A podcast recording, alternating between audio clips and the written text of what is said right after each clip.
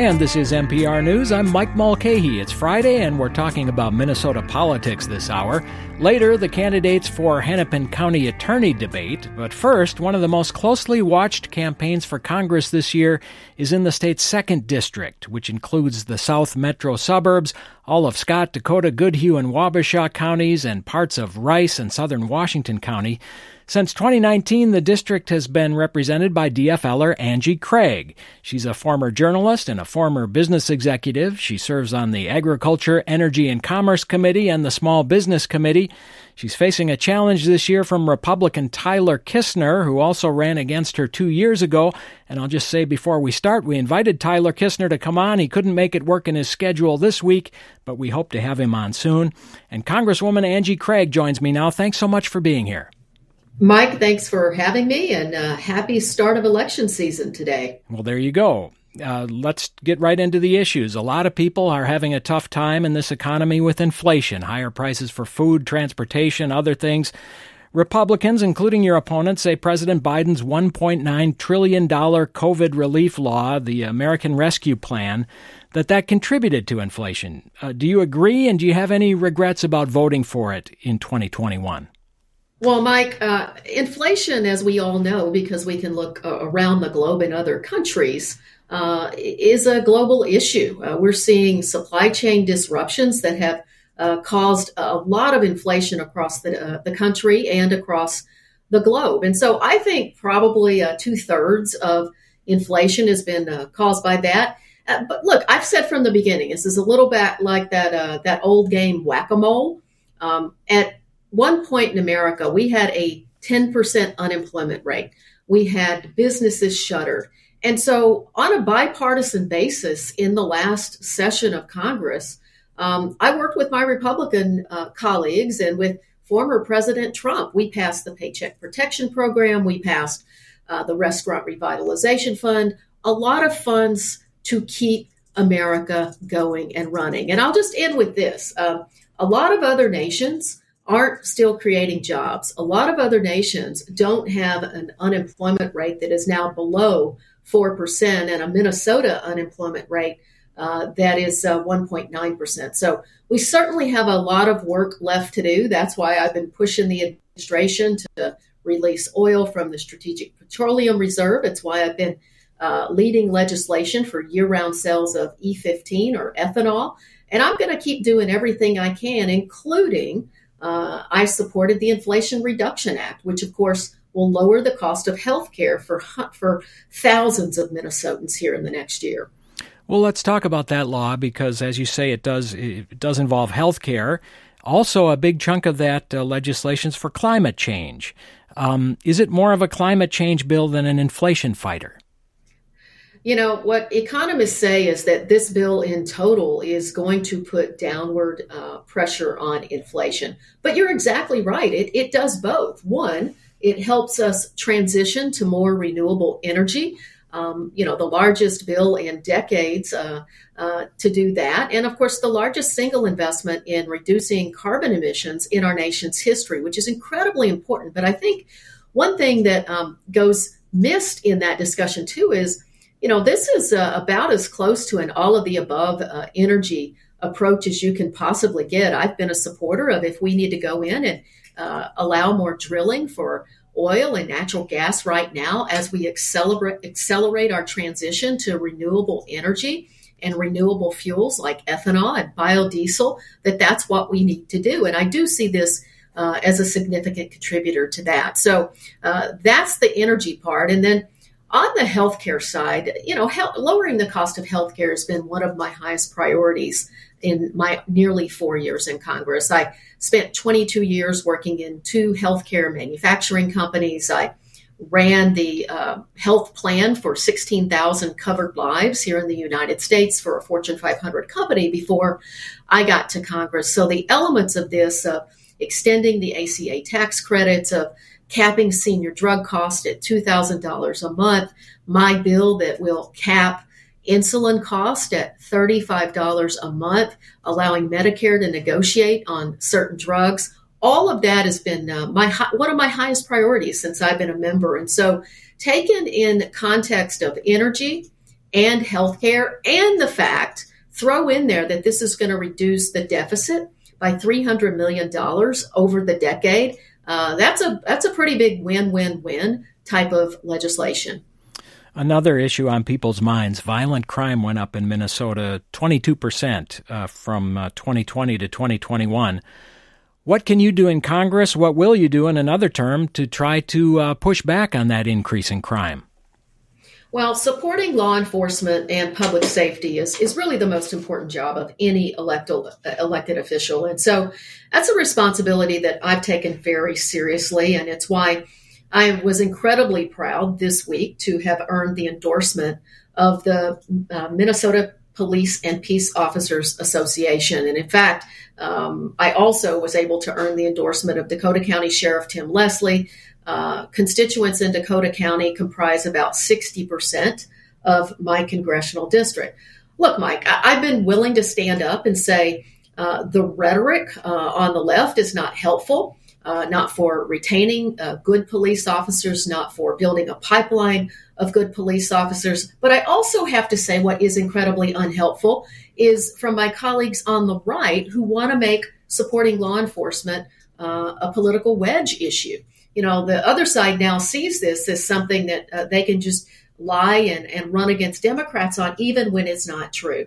I was the first member of the federal delegation to stand up and call the Minneapolis ballot initiative to eliminate their police department exactly what it is. It, it, was a really bad idea. That's why I voted to increase funding for our local police departments to fight for COPS grants, for SAFER grants. Um, and in fact, just this week in Washington, my one of my last votes as I left town uh, late last night to get back to Minnesota um, was on the Invest to Protect Act, which is a bill that uh, I uh, helped introduce uh, way back in January that would create a new sixty million dollar grant program for small and medium sized police departments. So, look, we've got to address crime and public safety, and one of the ways that I believe we can do that is uh, by working with people like Dean Phillips here in Minnesota, the congressman from the third, who has a bill called the Pathways to Policing Act, um, which is going to help us build the pipeline. But uh, you know, we, we've we, we've got to we've got to stop the rhetoric uh, and and really dig in and look at the data, look at the issues. How do we support our local law enforcement? We're talking with DFL Congresswoman Angie Craig this hour. Uh, you have said that you believe a Republican controlled House would pass a national abortion ban and that you support codifying Roe v. Wade in federal law. How likely is that to happen even if Democrats manage to keep control of the House in this year's election? Well, uh, that depends on our ability to hold the House, number one. But we also have to uh, to go in two pro filibuster uh, reform seats over in the Senate. Look, the, the the biggest contrast between me and my GOP opponent Tyler Kistner is that he's called himself a hundred percent pro life, and then of course he took it off his website. Now he's added it back. Um, he called Lindsey Graham's bill that would uh, ban abortion at 15 weeks, introduced last week in the Congress, uh, something that looked reasonable. Look, that bill actually would put doctors in prison for performing healthcare services. So, you know, uh, Tyler has signed a pledge that uh, he would leave in place at the time he's elected any law on the books in states around our country. Well, look, the state, we can't afford Tyler Kistner. He, one in three American women have now already lost access to their reproductive rights. And, you know, this is, this is very personal to me. Women across this country, um, they've signed up to volunteer. They've said to me, we cannot have our personal rights and freedoms take, taken away. They see this as an invasion of privacy. And at the end of the day, um, no politician or government state government or federal government belongs in this decision whatsoever. This is between a woman, her doctor, her family, and her faith. And with me as your member of Congress in the second district, uh, I will stand up to codify Roe v. Wade into law. As I say, we have invited Tyler Kistner to come on, and uh, we hope he will in the next uh, week or so. Um, let me ask you about a story the New York Times reported last week. Said you were one of the members of the House with possible conflicts of interest because of stock trades made by you or a family member. Did you uh, do something ethically wrong there? Well, I, I actually I reported the trade just uh, as it was uh, uh, required under law. Uh, I am a, a, mother to four sons. They're uh, between the ages of 19 and nearly 25 year, years old. When I was uh, sworn into Congress, I sold every piece of stock that I held. I sold all the options I had when I was an executive at St. Jude Medical. But when you send an when you send a 19 year old uh, a 19 year old to college uh, and he decides to experiment with uh, day trading, uh, sometimes there's very little that a mother can do about it. So I, uh, I, I, have uh, been an active proponent of banning members of Congress. from trading individual stocks, and I'm really actually very pleased to see that it looks like that framework was released yesterday, and that we could have a bill on the floor quick. But I sort of teased in my response that uh, I found out my 19 year old was day trading because, uh, you know, I have to ask my kids every year, uh, you haven't done anything in the stock market, have you? And of course, I, I guess I'm, I'm lucky that he, he told his mom the truth. And uh, now I'm trying to pass a bill. Uh, that would essentially keep my, my college kids from uh, from day trading as a member of Congress. Well, speaking of college kids who need money, um, what do you think about uh, President Biden's decision to forgive student loans? Well, Mike, I, I think that that was the president uh, fulfilling a, a, campaign promise. I actually think that uh, the bigger issue is the cost of higher education in our country and the intersection um, that it has with other opportunities for kids. As I said before, I'm the proud mother of, of four sons, and one of those sons, Josh, decided to go to trade school and get a technical degree and become a machinist. And I actually think we've just done a disservice to America's youth uh, by uh, the environment we've created in our nation's high schools that basically says every single one of them has to go and get a, a four year degree, and that we need more programs like Shakopee's Pathways programs to show these kids that there are all kinds of great careers out there that will allow you to uh, have a great career and build a great life. So that's why I've been so actively supporting Dakota County Technical College and other trade skill programs at my time in Congress. That's why I've offered a bill, the 21st Century Partnership Act, which would allow employers and uh, local schools to have these public private partnerships. So, uh, you know, it, it, the president fulfilled a campaign promise, uh, but I think that there's a larger issue that Congress really does need to address. Uh, just a very short time left to go. I, I, don't know that this question has come up much, but you know the U.S. has sent more than thirteen billion dollars to Ukraine over the past year or so to help uh, the military there fight the war against Russia. Uh, is it working? Would you support more money for Ukraine? I think that there will be strong bipartisan support for uh, continued um, support for Ukraine, whether that be equipment, uh, whether those be dollars. I, I, have really never in the four years I've been there seen such bipartisan support, and and I do think it's working. I I think you can just look at uh, the news in the last 24 hours where uh, Putin has got to go, uh, you know, draft uh, new young people in his country. You know, frankly, uh, at the beginning of this um, illegal occupation of Ukraine you know, he drafted from the southern part of Russia so that, uh, you know, those uh, centers in the, the, urban centers in Russia um, wouldn't be talking to each other and, and uh, essentially criticizing the war effort. But uh, I, I, think that this is a sign that uh, he knows he's in trouble, but I also think he's in it for the long run, that that is, that's who he is, and it's going to be very difficult in the short term to stop him. Congresswoman Angie Craig, thanks so much for coming on. Mike, it's a pleasure. That's DFLer Angie Craig. She represents Minnesota's 2nd Congressional District. She's running against Republican Tyler Kistner. We have invited him to come on too, and we look forward to talking to him.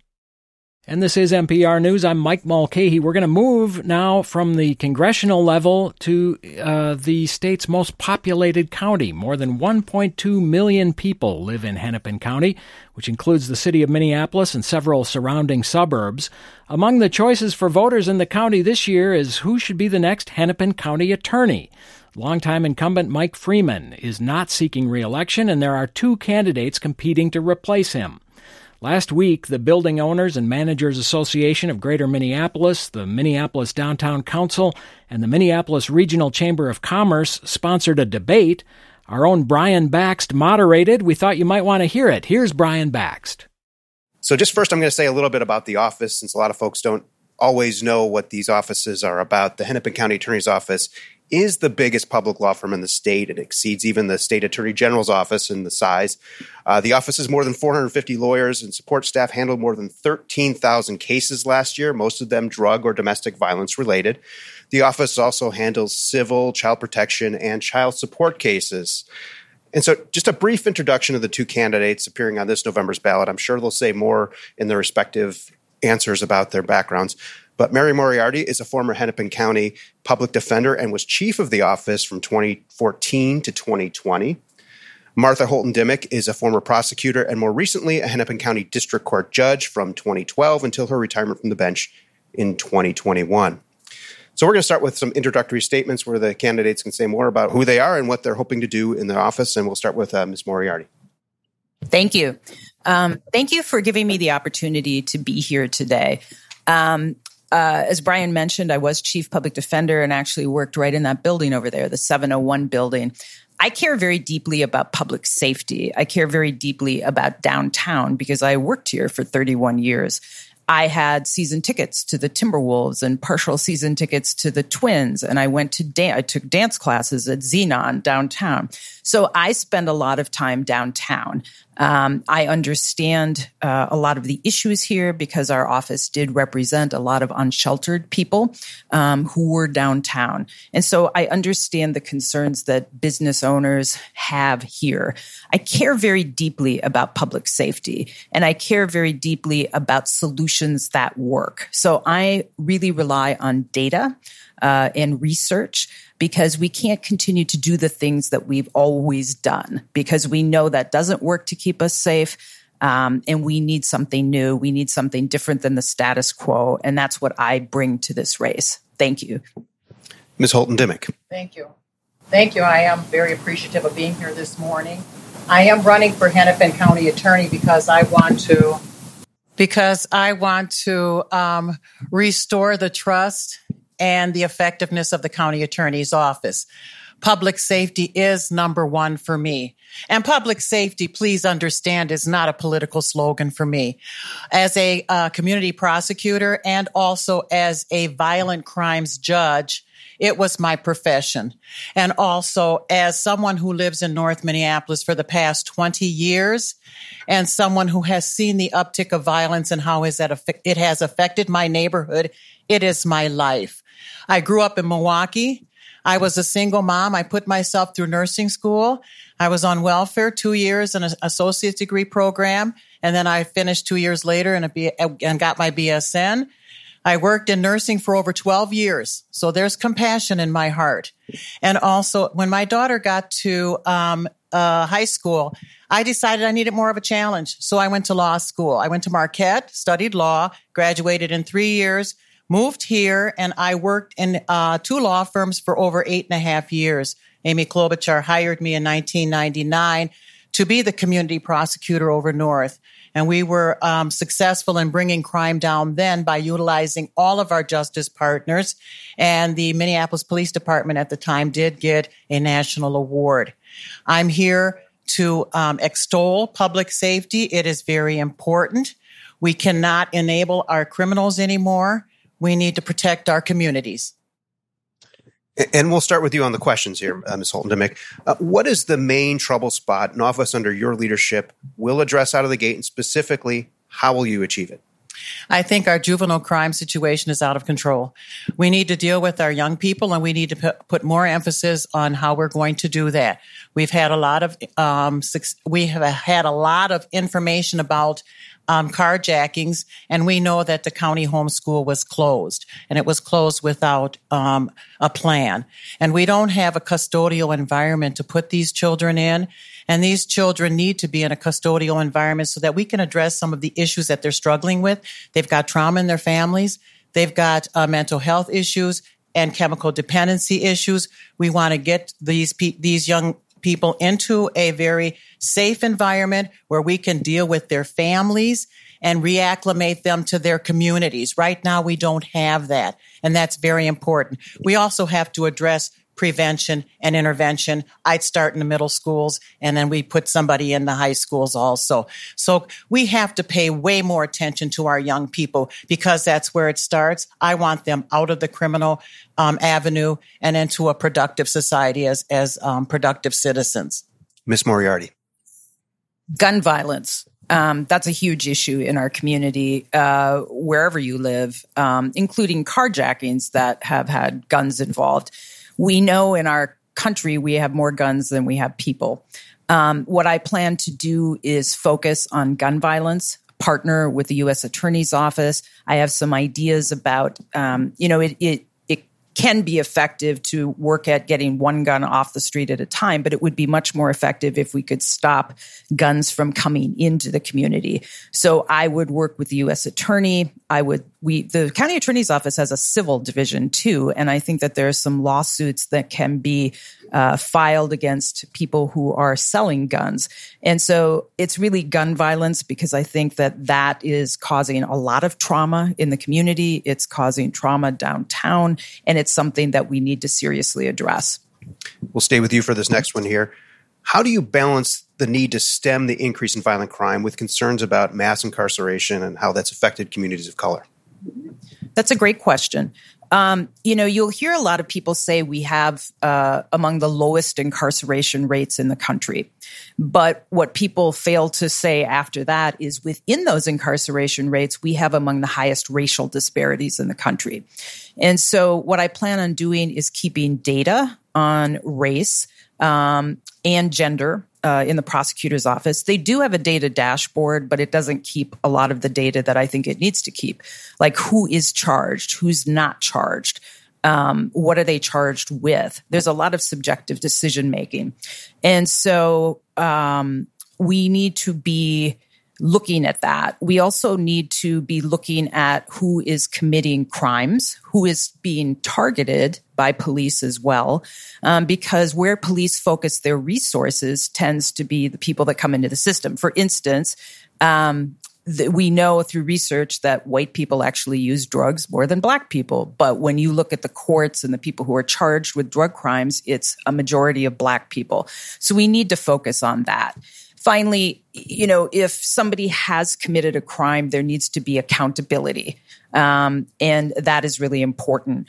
And I would also go back to I'm a big believer in the Office of Violence Prevention in Minneapolis. I worked with them. They have solutions to preventing violence that are data based and they work.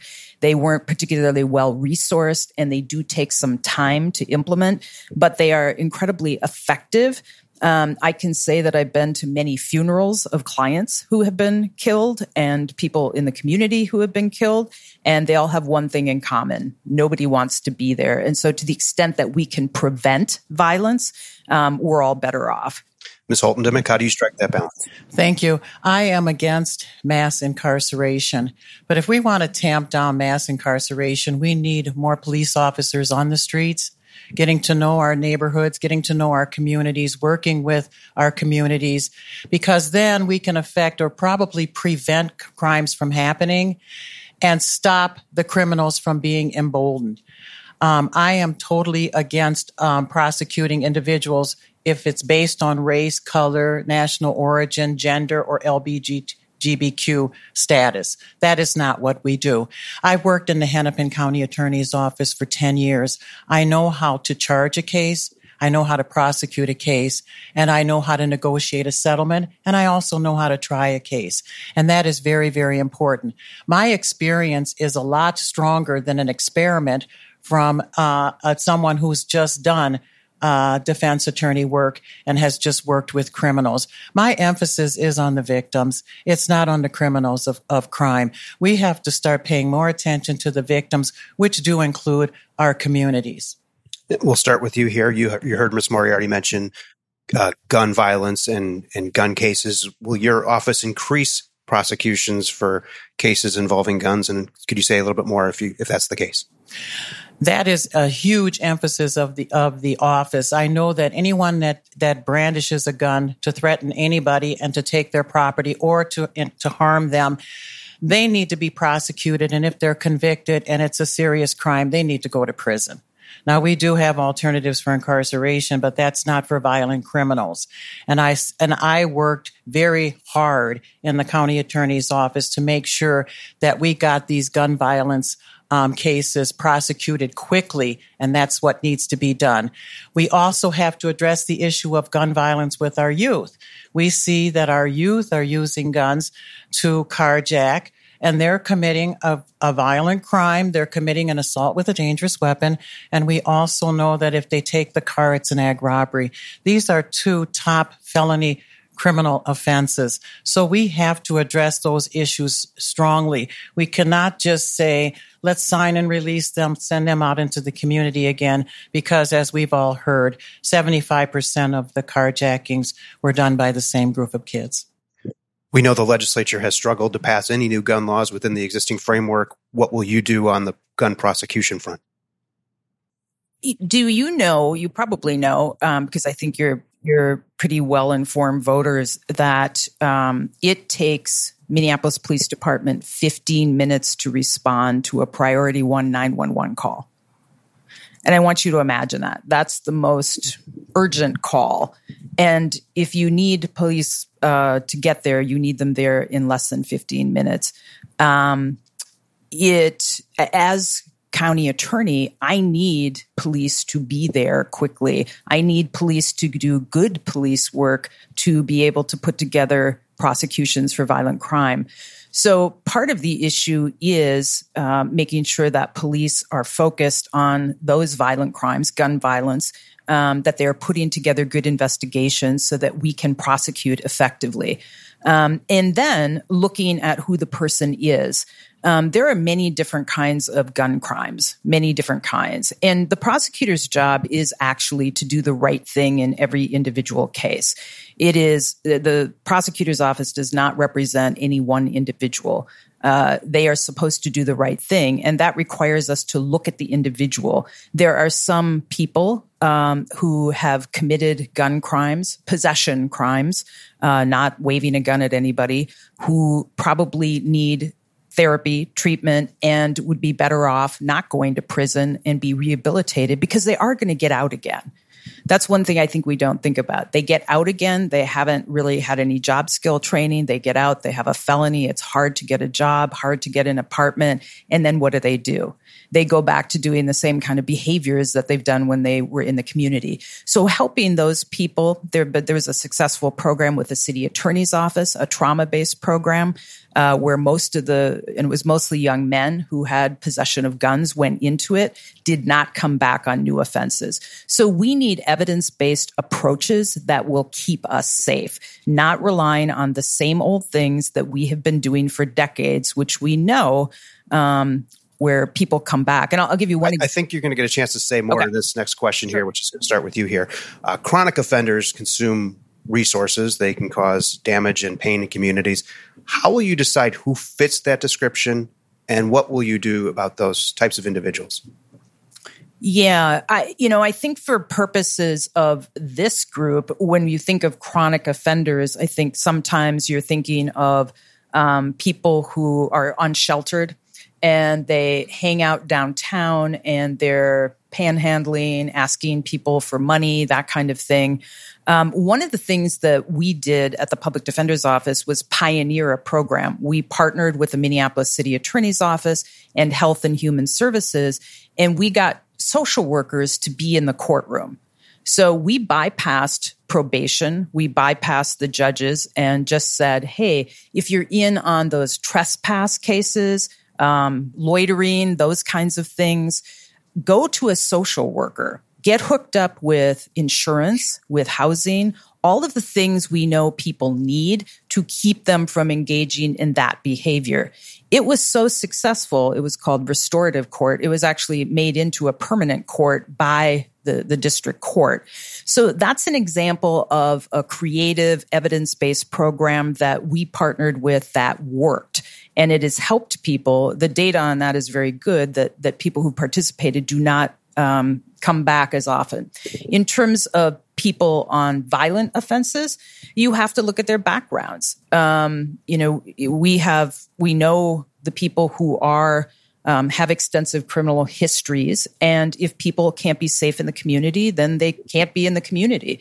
Um, and, and I am committed to making sure that people are safe in the community. Ms. Holton Dimick, chronic offenders, who who are they, and what do you do about them? Okay, for first of all, the, the offenders downtown are not just panhandlers and they're not people that walk up to you and ask for money. We have open drug exchanges downtown. We have violent crimes downtown. We have shootings downtown. And we have had an increase in the number of folks that refuse to come downtown because of that. They don't want to come downtown for entertainment. They don't want to come downtown even to visit or a restaurant. They just don't want to take advantage of that. We have a serious issue with downtown crime. So we need to be more aggressive in terms of how we manage this crime. We need to figure out what it is that we need to do to keep everyone safe who wants to come down here. And we don't have the police force right now to do that. So when you hear that it takes like X amount of minutes to get a, to answer a 911 call, that's because our department's been decimated. It's been decimated because it got sent the wrong message. Defund the police and then turn around and tell everybody oh, by the way, we, we don't have that many left. What do you think that, how do you think that impacts our communities? Crime rate around the country has gone way up. It skyrocketed. And see, we have to change the narrative. We have to tell anybody who commits a crime, there are consequences. Depending on the level of crime, that's how we we dole out consequences. We have restorative justice, we have diversion, but we have jail and prison for those folks that are threatening people and and are killing people in our communities. So as far as chronic offenders, those are repeat offenders that are constantly committing crimes. When you're a felon and you get more than 5 criminal history points, you're considered a career offender the, the stakes are higher in terms of if you're going to go to prison, you're going to go to prison for, for longer than that.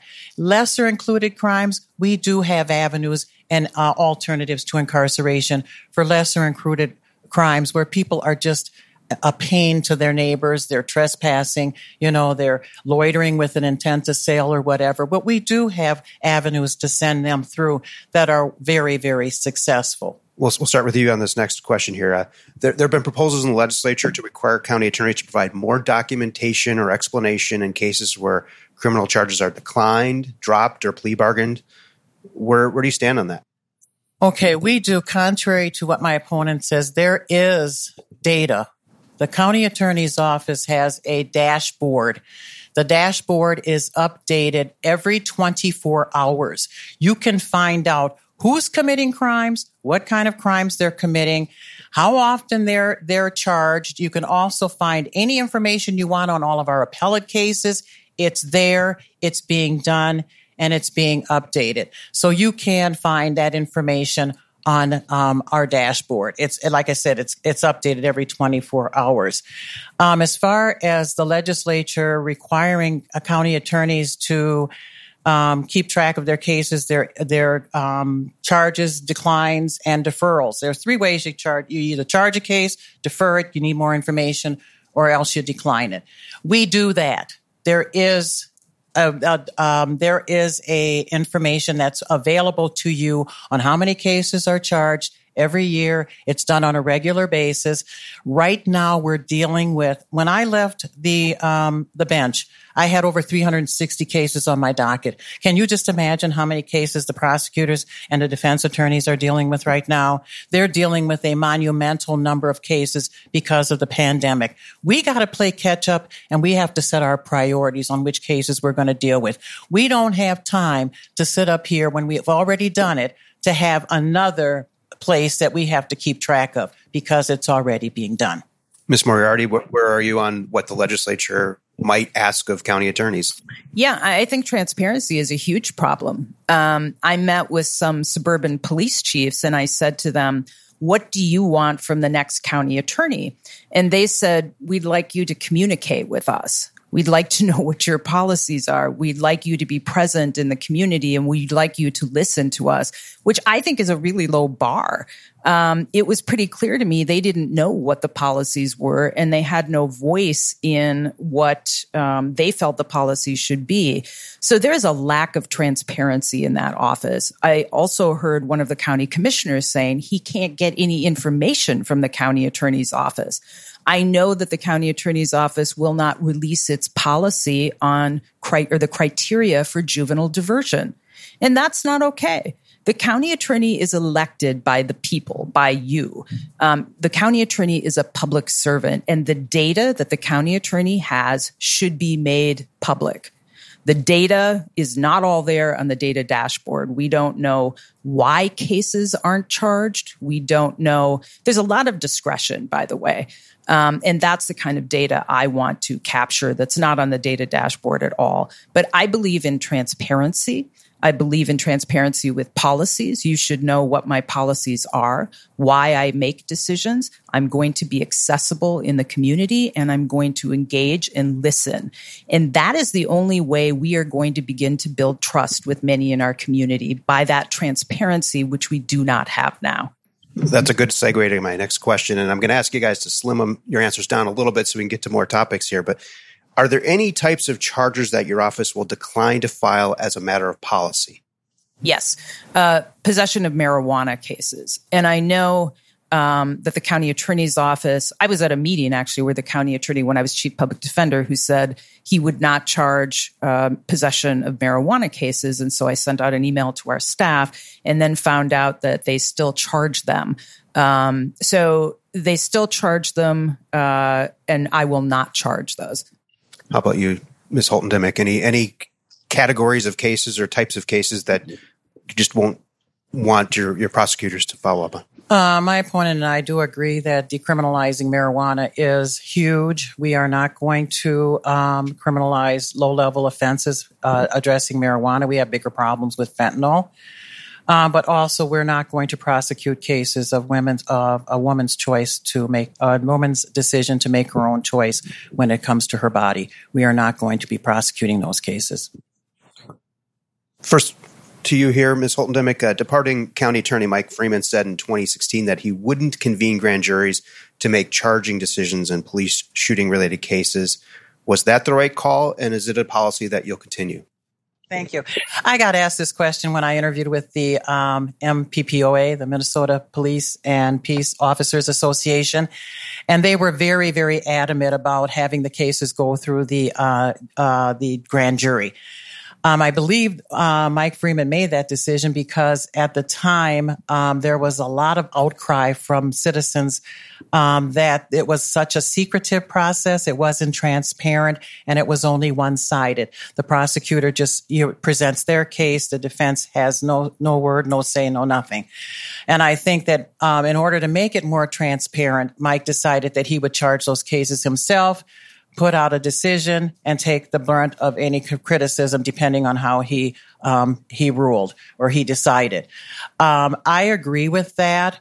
Um, I think though, and and I got a lot of pushback from um, the MPPOA because they're saying the police officers think that it's final once they go through the grand jury um, uh, uh, process and they get a no bill. Well, it's not. It's just not. They're not going to be charged with a first degree murder, but there could be other charges pending. They also, I think, might think that that's uh, that jeopardy attaches. Jeopardy doesn't attach until both parties are heard in an open courtroom. Um, and I also feel that um, you have to take each case on a case by case basis. I'm not sending out my my police shootings um, over to the AG's office.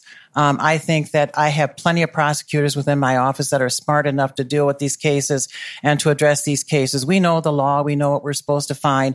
And I also will not be making any statements until we have all of the evidence, which is something that hasn't been done in the past. We need to have all the evidence, all the issues. We need to know about the law, how we're going to charge the case. We cannot capitulate to these activists because they're screaming in our faces. We need to take the time to do our job justly and thoroughly. Miss Moriarty, that policy that Mike Freeman had, where are you at? Yeah, um, I would not take cases to the grand jury. And I think it's important to understand a little bit about the grand jury. Um, there's a saying that uh, a prosecutor can indict a ham sandwich, and that's because the there's no defense counsel there. There's actually no judge there uh, in the grand jury except to instruct the jury. The prosecutor decides who to charge, what questions to ask them, uh, and, and, so it's very one sided and it's very secretive. Um, a lot of people don't know. Mike Freeman actually asked me my opinion about whether he should take Jamar Clark to the grand jury, and I said at this point, no. The grand jury is so secretive. There's no way to have transparency that people in the community can trust. Um, at one point, grand juries were the barrier between the government um, and the community. That really isn't the case anymore. And so, what I had suggested was that he put his best people on the case, that he come up with a decision, that he have a press conference, and he be as transparent as possible um, about the decision, which is what he did. So I would not take cases to the grand jury. We're just past the point where people in the community trust that. Um, and it is it is a way that prosecutors have hidden behind um, their decisions by having the grand jury make a decision. And to me, right now, the people of Hennepin County are electing the next county attorney to make those decisions. I would not send uh, officer involved cases to other county attorneys as well, because that's happened. Um, we've had cases sent to Dakota County. We've had cases sent up to Crow Wing County and Brainerd.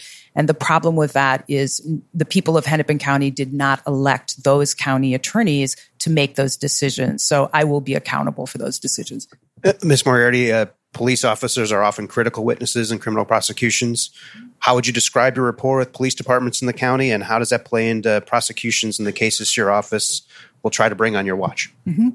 I was chair of the Behavioral Health Committee in Hennepin County for six years. Uh, and that was a committee essentially that looked at alternatives for mental health and uh, chemical dependency.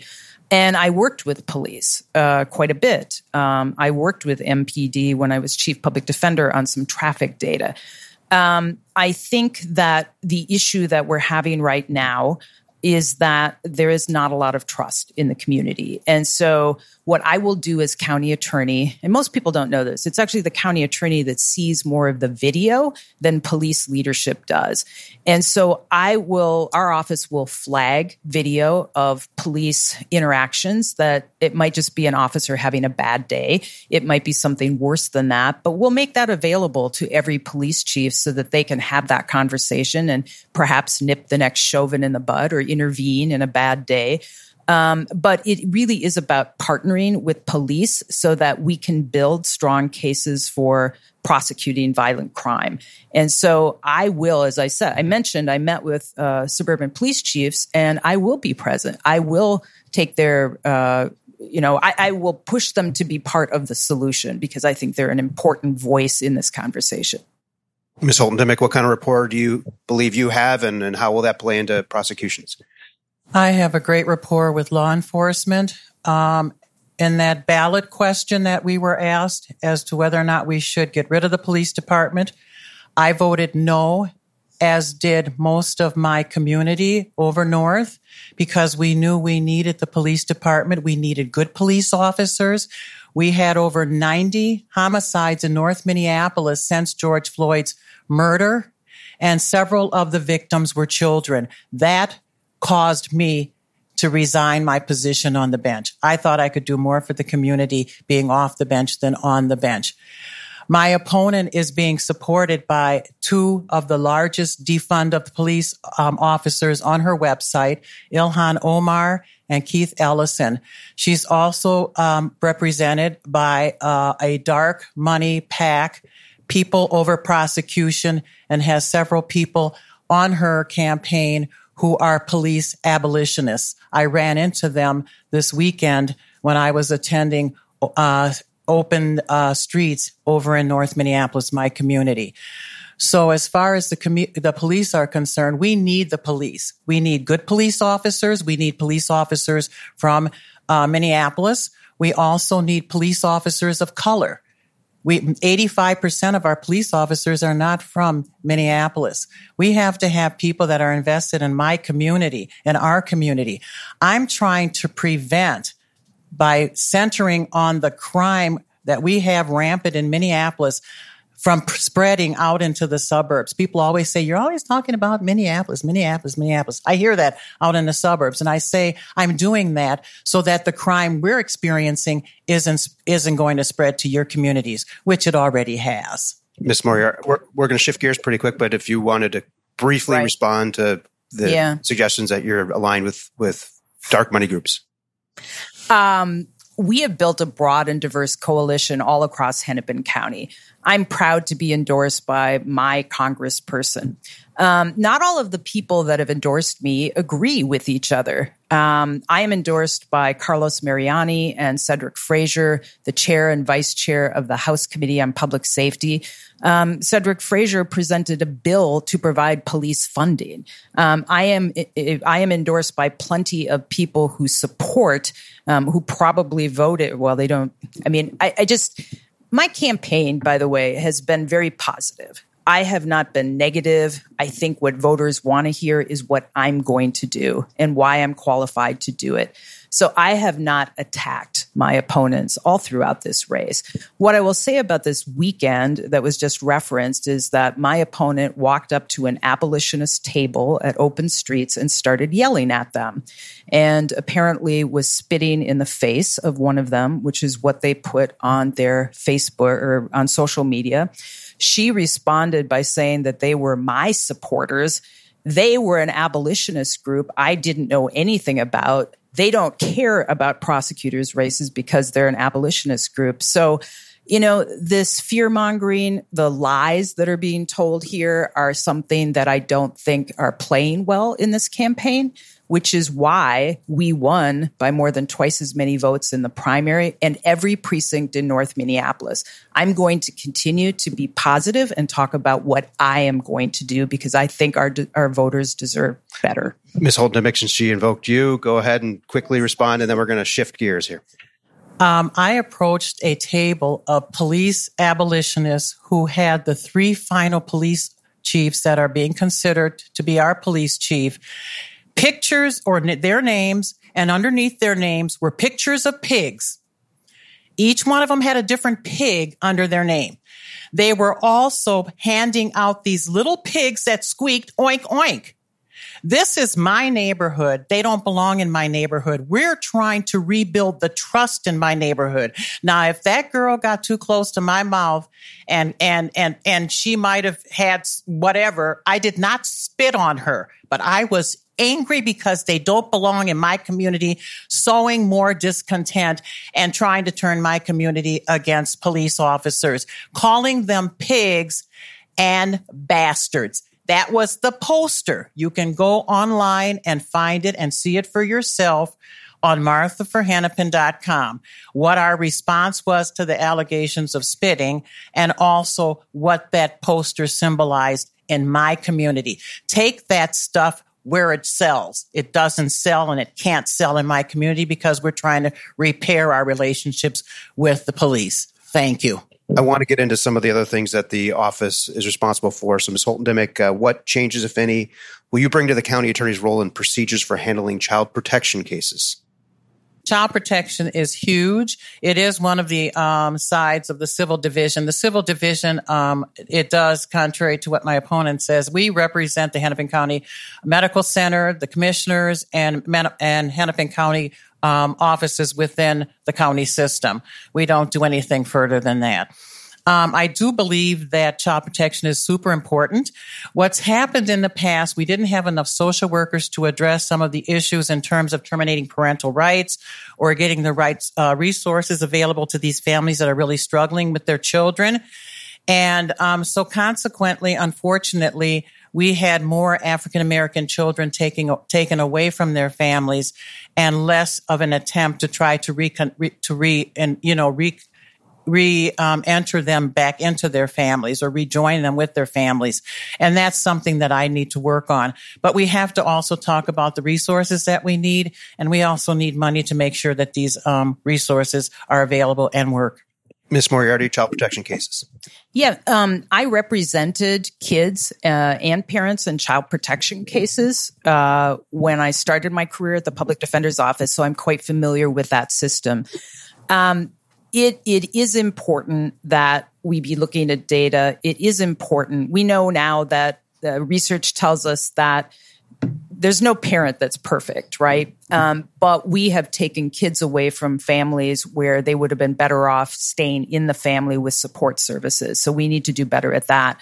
One of the things I will promise you, though, is um, several years ago, there was some publicity about uh, children who had been harmed, who had been part of the child protection system.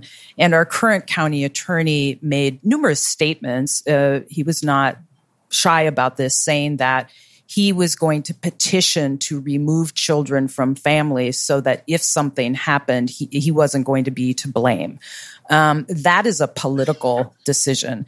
I will not make decisions based on politics. I will make decisions based on evidence and data and what is in the best interest of children in this community and argue for more resources for families.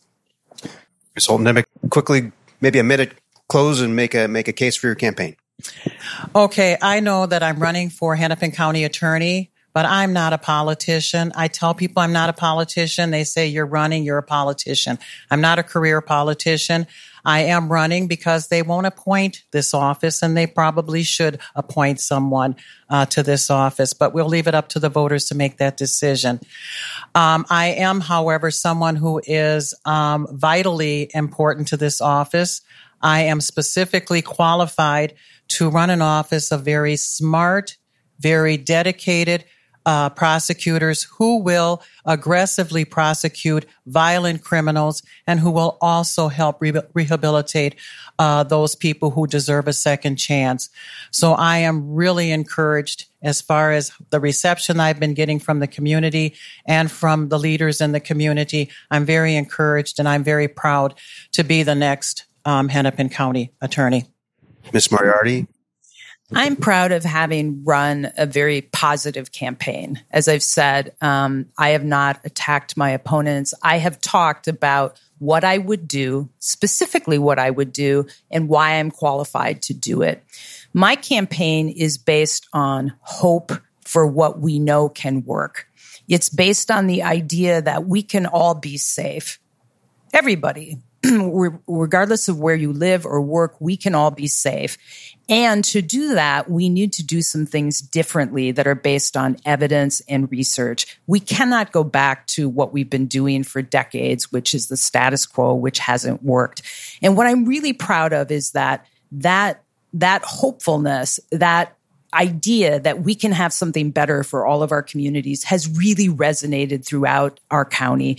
And that is why in the primary, we won by more than twice as many votes and we won every precinct in North Minneapolis because people want to hear hope they want to hear specifics about what can be done differently that will work. And I will continue to run a positive campaign. I will continue to talk about the specific things that I will do and why I'm qualified to do it. So thank you for inviting me to be here. Mary Moriarty and Martha Holton Dimick, the two candidates for Hennepin County Attorney. They took part in a, a, debate last week moderated by MPR's Brian Bakst. You can find the full debate and much more at mprnews.org. That's our program for today. Our producers are Twyla Dang and Jeff Jones. I'm Mike Mulcahy. Thanks so much for listening and have a great weekend. I'm Mike Mulcahy. Thanks for listening to a recording of my live radio show on MPR News. If you want to catch the show live, tune in each Friday at noon.